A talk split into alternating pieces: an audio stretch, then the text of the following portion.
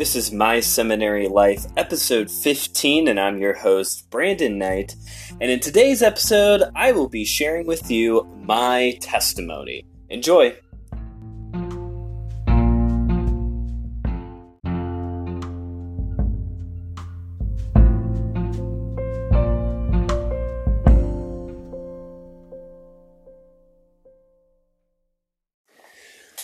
Welcome back, everybody. Today we are kicking off the second half of our summer semester as we cover some of my old sermons. Back at the beginning of the summer, when I announced that we don't have a class to take together throughout this semester, we took it to a vote, and it was voted that for the first half we would be doing some uh, C.S. Lewis studying, and then on this second half, we would revisit some of my old sermons.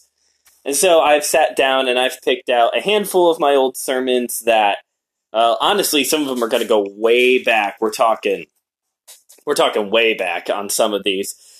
And what I'm going to do is I'm going to give you the high level bullet points, uh, some of the illustrations, quotes, whatever, whatever I think is interesting. Maybe talk about some of the changes that I've made since sitting down and looking back over this material, because obviously my my theology has grown since I've taught some of these sermons years and years and years ago. And then finally, uh, well, ultimately, what I'm going to do is I'm going to share the stories behind a lot of these sermons. A lot of these early on preaching opportunities, they were very unique. They were um, the the situation leading up to why I was preaching this sermon is almost as interesting, if not more interesting, than the sermon itself. I'm really excited to share these uh, share these stories. I'm really excited that people want to hear these. And it was it was very flattering. I just kind of put that as an option up because I wanted four options. I was surprised so many people picked that one. So, um, and at the uh, at the suggestion of my wife, we're going to start today with my testimony. The show is growing. We're starting to get people who have no idea who I am. This kind of started out as friends and families to friend and family to tune in and hear what I have to say about schooling. Starting to grow a little bit, getting people that I don't even know who are listening to this show. So today would be a good episode to kind of get my whole story out there.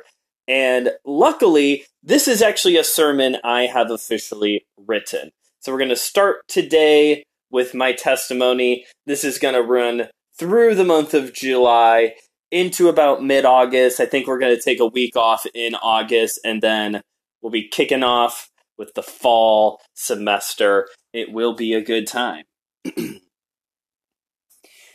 so, testimony. Time to share my testimony with you all. A testimony is more than just your conversion, but the, your entire life from the from that point forward. And this sermon that I have really covers not just not just my conversion to Christ and my my journey with Christ since that point, but my call to ministry and also just where I see myself at now with ministry as well. So during the early days of my preaching ministry, before I actually get into the, the sermon itself, during the early days of my preaching ministry, my parents were like my booking agents. And I, I mean that in all sincerity, and I'm very thankful for that. That's not a slam on my parents at all. They were totally my booking agents, and I appreciate it so much that they were because I was uh, finishing up college and I was I had just taken my preaching class and I was loving it. Loved preaching, love standing in front of people and talking to them about what I've been studying in the Word.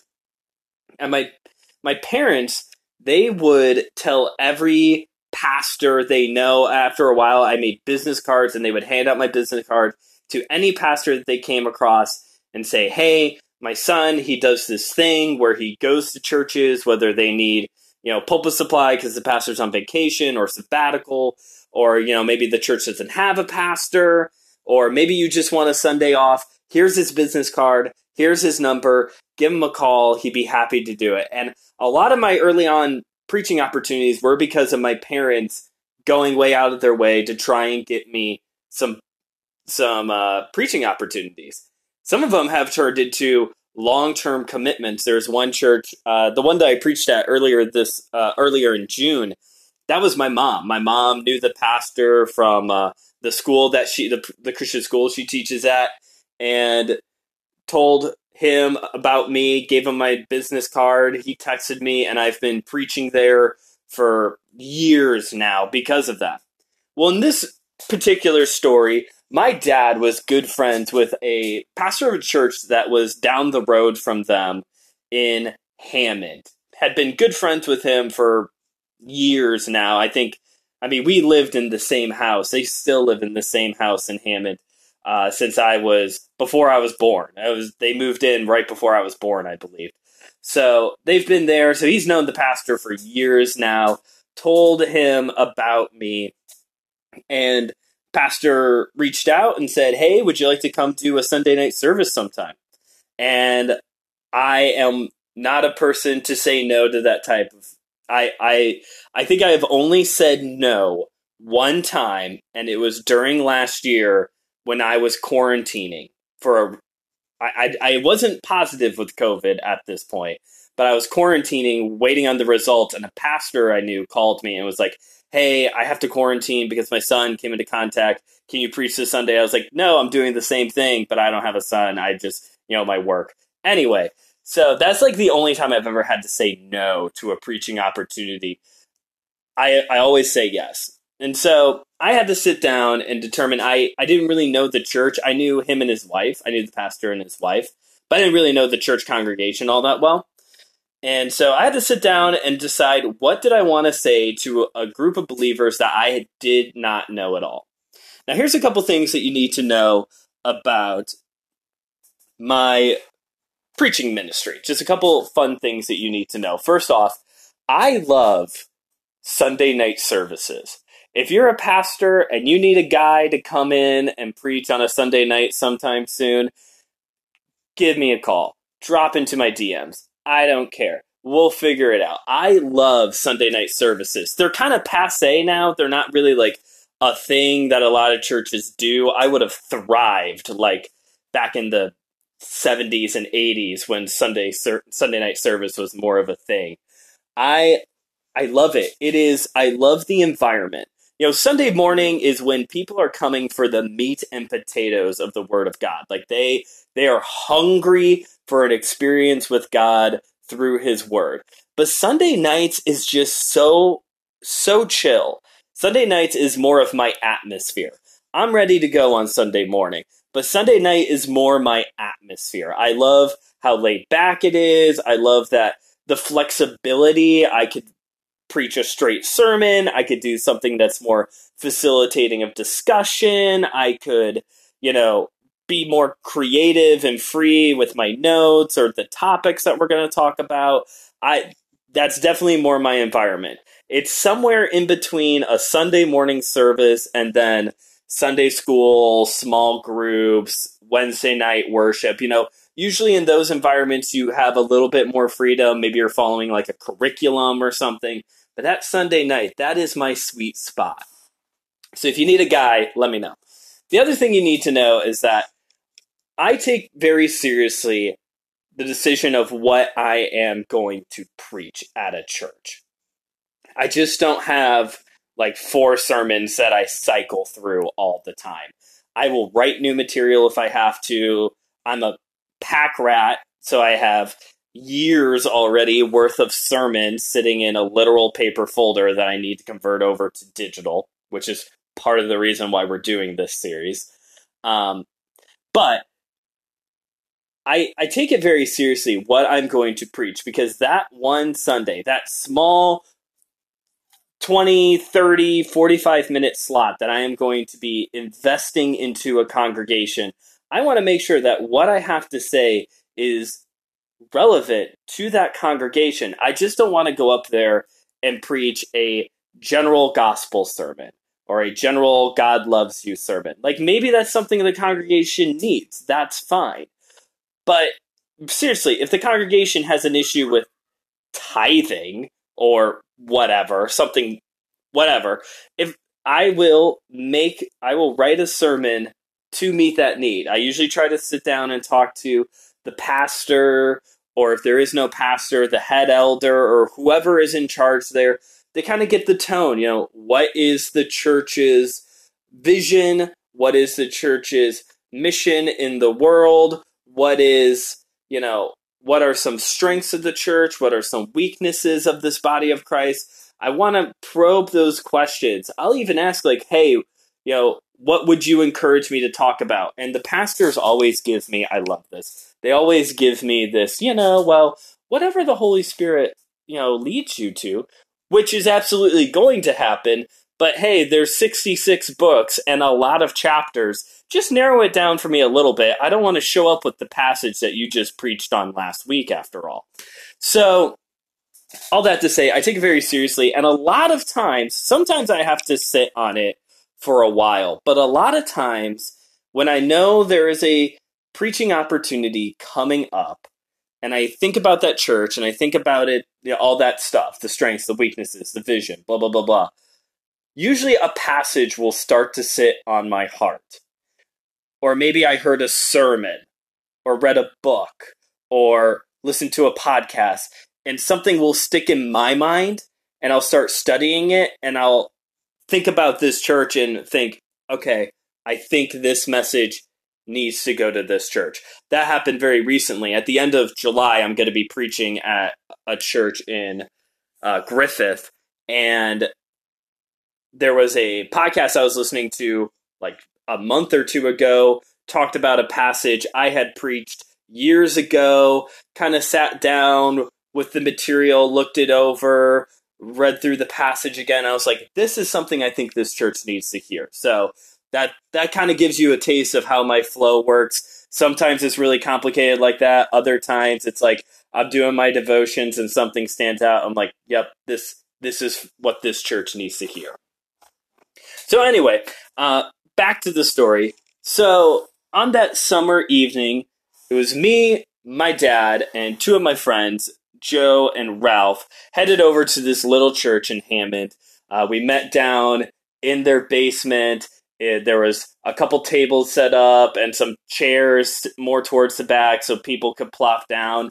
I don't remember how many people were there. I would say 20 tops. It was a small group and that's fine. That's the other part I like about Sunday night services is that they're usually a smaller group. It's very it's very close knit. It's very intimate. I like that.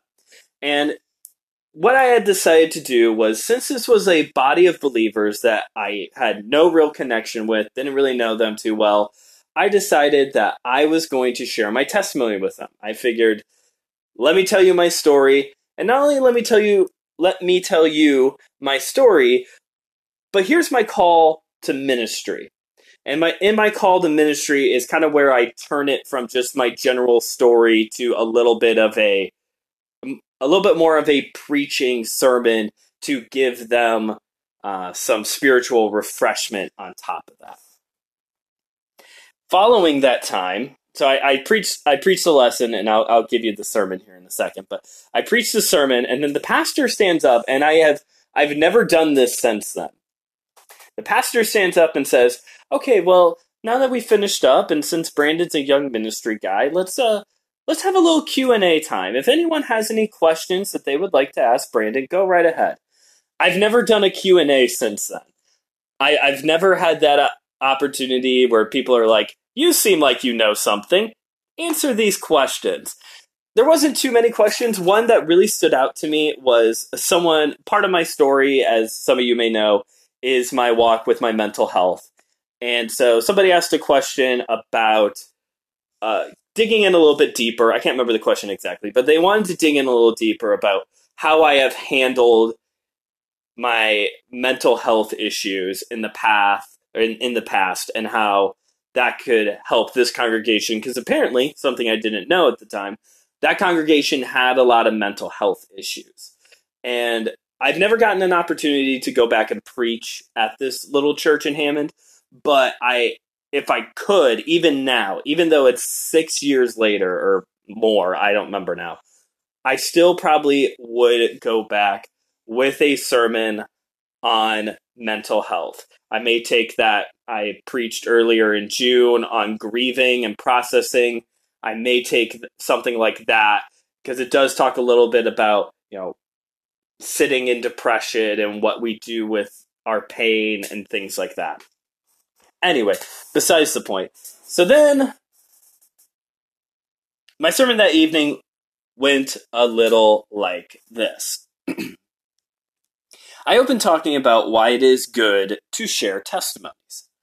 It is, it is fun to talk about. I enjoy sharing my testimony about what Jesus has done in my life. Sharing our stories builds community and vulnerability, and they bring strength and encouragement to the body. Here I wanted to share my story, my call to ministry, and a word of encouragement from Scripture. I used to think, honestly, that my testimony was really boring because up until college, honestly, up until college, I always thought that my testimony was my conversion to Christ, which I got saved when I was five. So I don't have that like gut wrenching, I was a drug addict and in prison and destroying everything in my path and then Jesus saved me and now everything's different. Like I I don't have that testimony. I it, and like I said, it wasn't until college where it, it finally was communicated to me of like, no, your testimony is your whole story and walk with Jesus from the moment of conversion till now. So it just so happens that my testimony actually spans the bulk of my life. So here's the abridged version. like I say, like I said, I was saved when I was five years old. It was Easter weekend of 1999. Now you can figure out how old I am. And I was hearing a lot, and my parents were Christians. They took me to church every time the doors were open. So I was hearing a lot about Jesus, but I did not understand why he had to die for me specifically. And so I and so I sat down with my parents that evening to ask them questions. I had all these questions about like why did Jesus have to die for me and they helped me understand my need for a savior that I was living in sin even though I was a little boy and my need for my sins to be forgiven through the blood of Jesus Christ by prayer and faith in him. And that's what I did. I prayed that Jesus would forgive me and that he would be my Lord and Savior. The end. No sinner's prayer. You know, little five year old bumbling and stumbling through the prayer. And that is when I was saved. From that point, God gave me a desire to study His Word. I was that kid in Sunday school and VBS and Awana who memorized all the verses and got all the cool prizes. But it wasn't for the cool prizes. It wasn't just for the cool prizes. It was because I loved memorizing verses. That's how nerdy I was. I loved studying God's word even as a little boy. And I treasured all of that up. I was hungry to learn his word. Some sometime around middle school, high school is when I began to feel the tug towards ministry. I had a lot of Sunday school teachers and other people in my life uh, up until that point speak into the you know, they saw how hungry I was to study God's word and I was asking questions in Sunday school that relatively speaking to my age were a little bit above where I should be asking questions at, you know.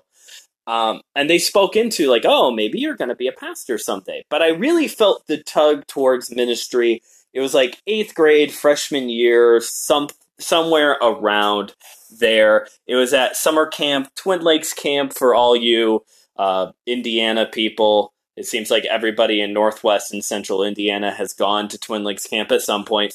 Uh, it was at Twin Lakes camp. I have the decision card sitting in my preaching Bible now, and I it, there's like a you're supposed to write the reason why you're filling out this decision card and I said I wrote something down like because God has called me to do something. Like I wasn't really even sure what it was that God was calling me to do, but I knew I knew it was something. I knew there was something there.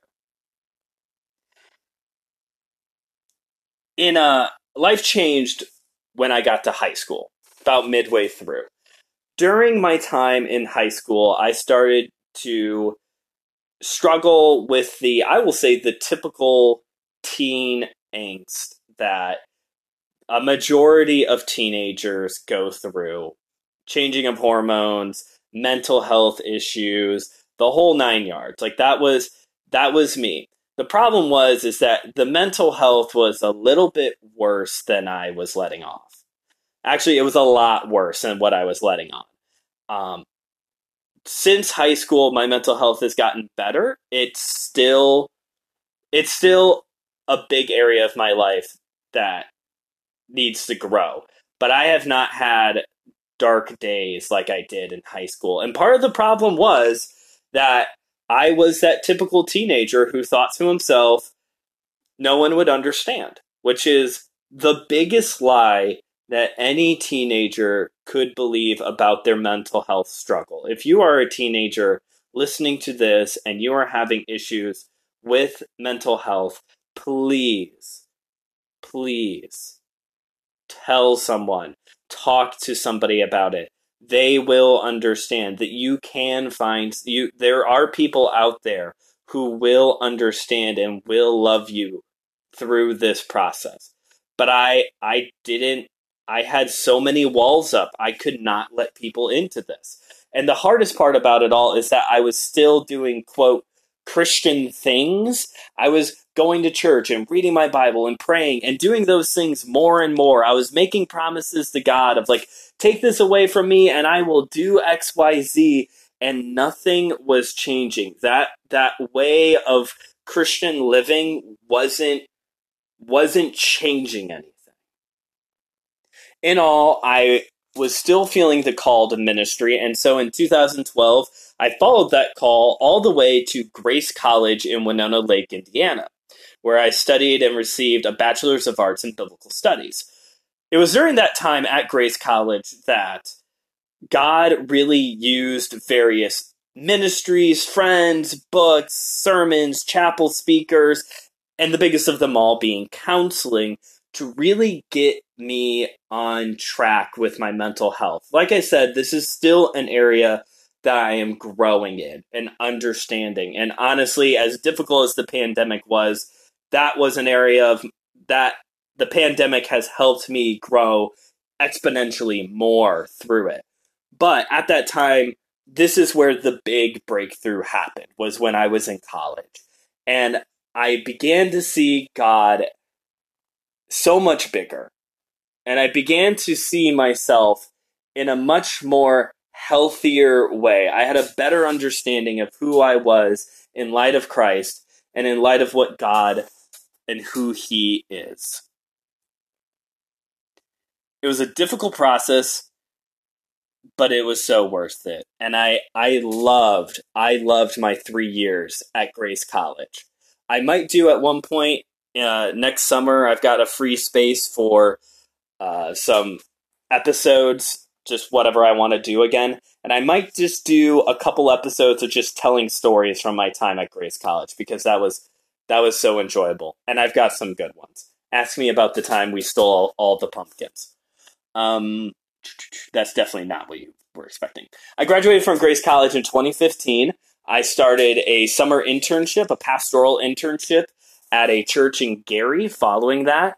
And that fall, I started my job at Gordon Foods, uh, where I am still employed to this day. And I started seminary online with Moody Theological Seminary in, well, it was online, Moody's in Chicago. And since 2014, I have been traveling from excuse me, from church to church doing pulpit supply for churches who either don't have a pastor or they're on vacation or sabbatical. I talked about that a little bit earlier. And in 2016, I met Claire on Christian Mingle. Okay, so the original cut of this sermon ends there. It's at that point that I transition from my testimony over to the uh, over to the actual sermon part. That's a five year gap from where we are where we are then to where we are now. I will fill in that five year gap, but let me finish the actual sermon first and then we'll come back to it, okay? So, back back to the sermon. At this point, I transition over to what was the theme verse for students at Moody Theological Seminary because at that time I was this was where I was at. I was at that school.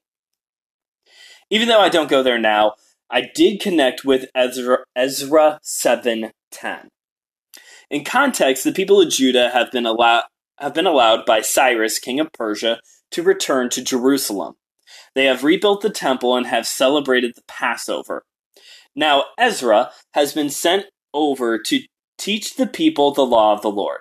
This has been the very thing I have devoted my life to, the studying of the law of the Lord and the teaching of its people, which is what Ezra 7:10 says is that Ezra had committed himself to the studying of the law and the precepts of the law of the Lord and the teaching of those laws and statutes to the people of Israel. And I connected, and I still connect very closely to this idea of being devoted to the studying of the law of the Lord and the teaching of the commandments of God, of the whole Word of God to his people. From there, I shared a quote from D.L. Moody I have never seen a useful Christian who is not a student of the Bible. I wrap up the application and conclusion by bringing up 2 Peter 2 9, which talks about believers being priests. And I encourage the congregation to take the initiative to continue studying Scripture and to encourage the body of Christ by sharing what we are learning about God and sharing the gospel with the lost world. Preaching may be more of the role of a pastor, but the studying of God's word and the declaration to the lost and to each other what we know about Him is a call for all of us. And that's it. That's the whole message. But like I said, there's like a five year gap there. It ends in 2016, it's 2021. So allow me to connect the dots for you of what has happened since then. Honestly, I'm kind of thankful that this was the first sermon up that I was going to revisit and look back over uh, because I I needed to remind myself of Ezra 7:10 this week. I really did. I needed to be reminded of my calling and purpose in this story. You see, I, I've yet to get a ministry job. It's been six years out of college, seven years of preaching, three years of helping out with my youth group at church. Still no ministry job. And it's been I, and it's been a humbling process. It's been a difficult process. It's been a discouraging process. It's been very eye opening as well. You know, I I'm doing all I can. I've done all these different ministry things. I even have a podcast now. But the steps into voca- vocational ministry has been a hard one for me. And very recently, it's taken a very discouraging note for me. First, the good news. So, spoiler alert that girl I met on Christian Mingle, I ended up marrying her. Claire and I got married in 2018. Uh, unfortunately, due to financial reasons, I had to drop out of seminary right about that time as well. It was a hard decision, but I knew that if God if God wanted me to finish seminary, it would come back up. And spoiler, it has come back up. What a weird situation to be in. Marriage life has been great though. I don't regret I don't regret getting married. Not at all. I love Claire. I love our life together. It's been great. I've enjoyed it. God has worked through us to minister to each other all the time. It almost seems like we're always going through some form of a growing process together it's it's been great. Not to say that we have a perfect marriage or anything, but I think as of right now, we've only been married for a short time, but as of right now, I would say, and I think she would agree that things have been going a lot better than maybe expected, especially considering that we lived through a pandemic. All throughout my journey to a pastoral position, I have been told that I do not have enough experience or the right experience. I've been the lack of a education, not having a master's degree, that has come up before as well. Which I did do something about that part, obviously, because uh, back in the spring I started seminary through Grace Theological Seminary online, back at Grace, kind of maybe. I did have one of my the professor for my spiritual formation class was one of my profs during my undergrad, so that was nice. I was sitting on the idea of starting a podcast right around that time too, and I decided to make this show because honestly, the episodes would basically write themselves. I don't really need to think of topics when there is a syllabus dictating my studying.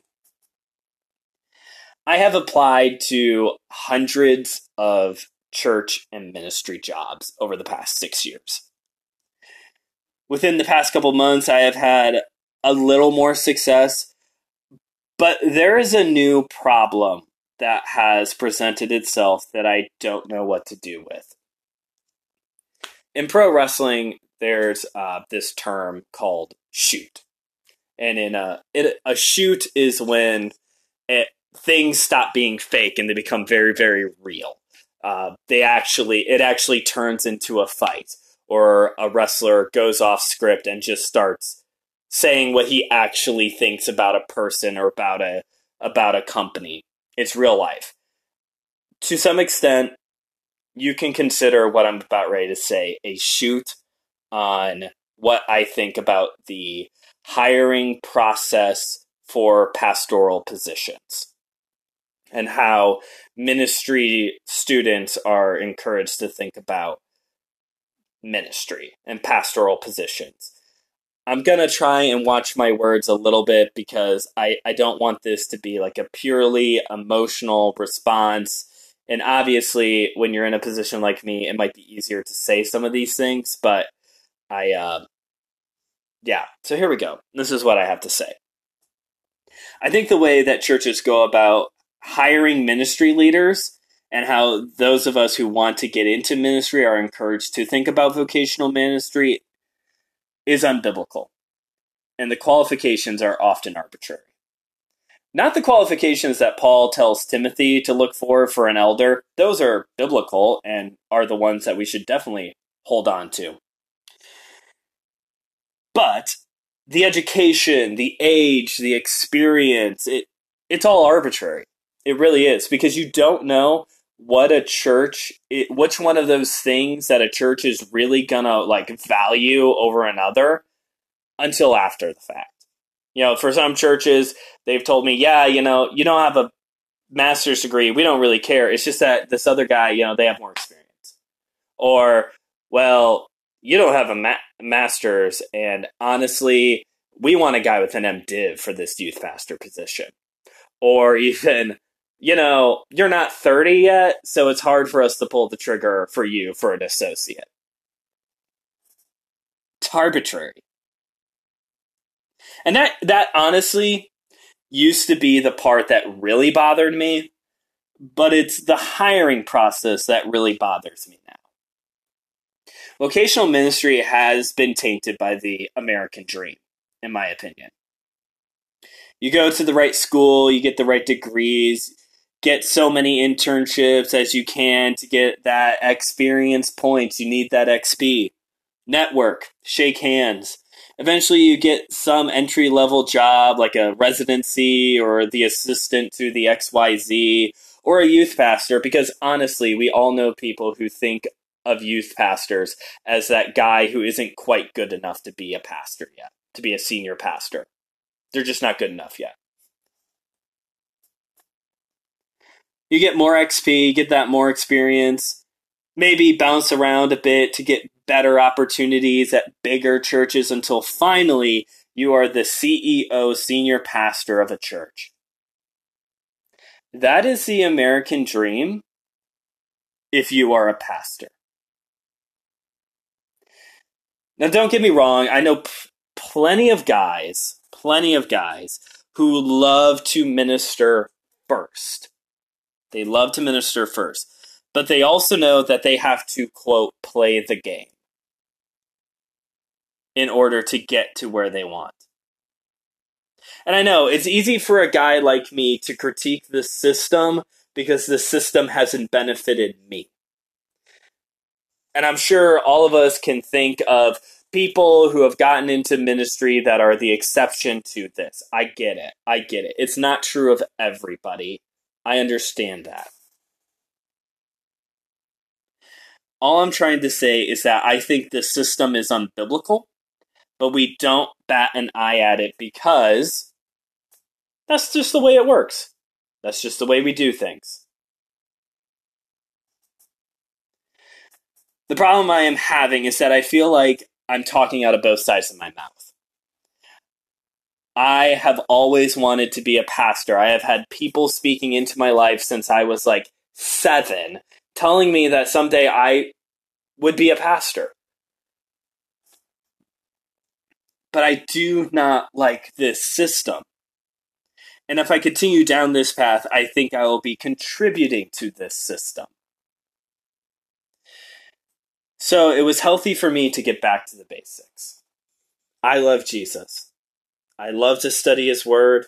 I love to declare the teachings of his word to his people. And if that makes me a pastor, then okay, cool. I'm not chasing no American dream. I'm not I'm not doing it. I don't know where that leaves me at vocationally. I like I love caring for people and teaching them the Word of God. So it makes the most sense to go down the pastoral route. I have considered, I've had some people more recently, since my preaching ministry, and they have heard my style, I've had more people speak to me about looking into maybe being like a Bible teacher at a Christian school or a professor at a college or seminary for a college or seminary, I would still have to address the education part. I would still have to continue my education. But there would be that, and that I do like that idea. I think it would be fun to do something like that. There's also this whole world of content creating, which let me just I hate the word content. It is so overused. But there's this world of content creating too. I've got the podcasts, I got the TikToks, I have other ideas to continue to grow this world.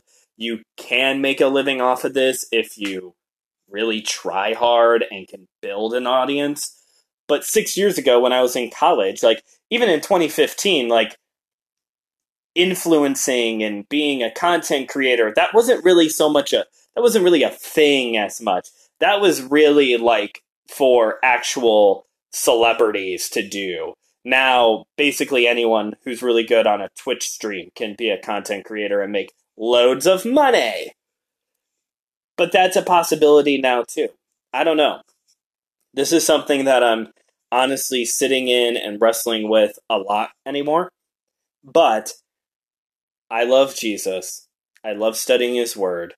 I love teaching that word and encouraging and ministering to my fellow brothers and sisters in Christ. So I'm going to keep doing that. I don't know what that might look like, but I'm I have to keep the main thing Jesus and the caring for the souls of others. So that was a major rabbit trail. That was a major detour to kind of get back to this whole where we're at of my testimony, my call to ministry, and a little bit of an encouraging word and maybe also something to give you all to think about. But what's your story? What path does God have you on on your journey? Let me know by commenting on the link wherever you may have found this on social media. If you would like to keep up with the show and updates and everything going on, you can go like our brand new Facebook page. Hey, I actually took care of something in a timely manner this time yes, there is a Facebook page now. However, the Facebook and search My Seminary Life. The profile picture will definitely be the logo for the show as well. And hit that big blue thumb So that way you can stay up to date on every Friday. I do a video preview of what's coming out on Saturday. I'm also, I think it's going to be on Wednesdays, is going to be retro day where I share the link to a past episode. So that way, if you missed an episode or want to revisit an old favorite, you can with some other updates going on there. You can also DM me on there or you can leave us a voice message on our profile on Anchor. That would be really cool to hear what you all have to say about the show or the episode. Or you can follow me. I'm on TikTok and Instagram at just dot Brandon dot K. That is K as the letter K. You can follow me on there to keep up with other weird things that I do. As always, please rate and review this show on whatever platform that you are listening to and encourage someone you know to check out the show if you think it will be an encouragement to them. We're available on Anchor, Spotify, Google and Apple Podcasts, Breaker, Radio Public, and Pocket Casts. And that is it for this week's episode. Went a little long today, but I had a lot to say. Come back next week where we'll be continuing this topic by going way back to freshman year of high school. That's right. Right circa 2009, 2008, somewhere around there. As I revisit what I consider to be my first sermon. Thanks for listening. I'm Brandon Knight. Keep on studying.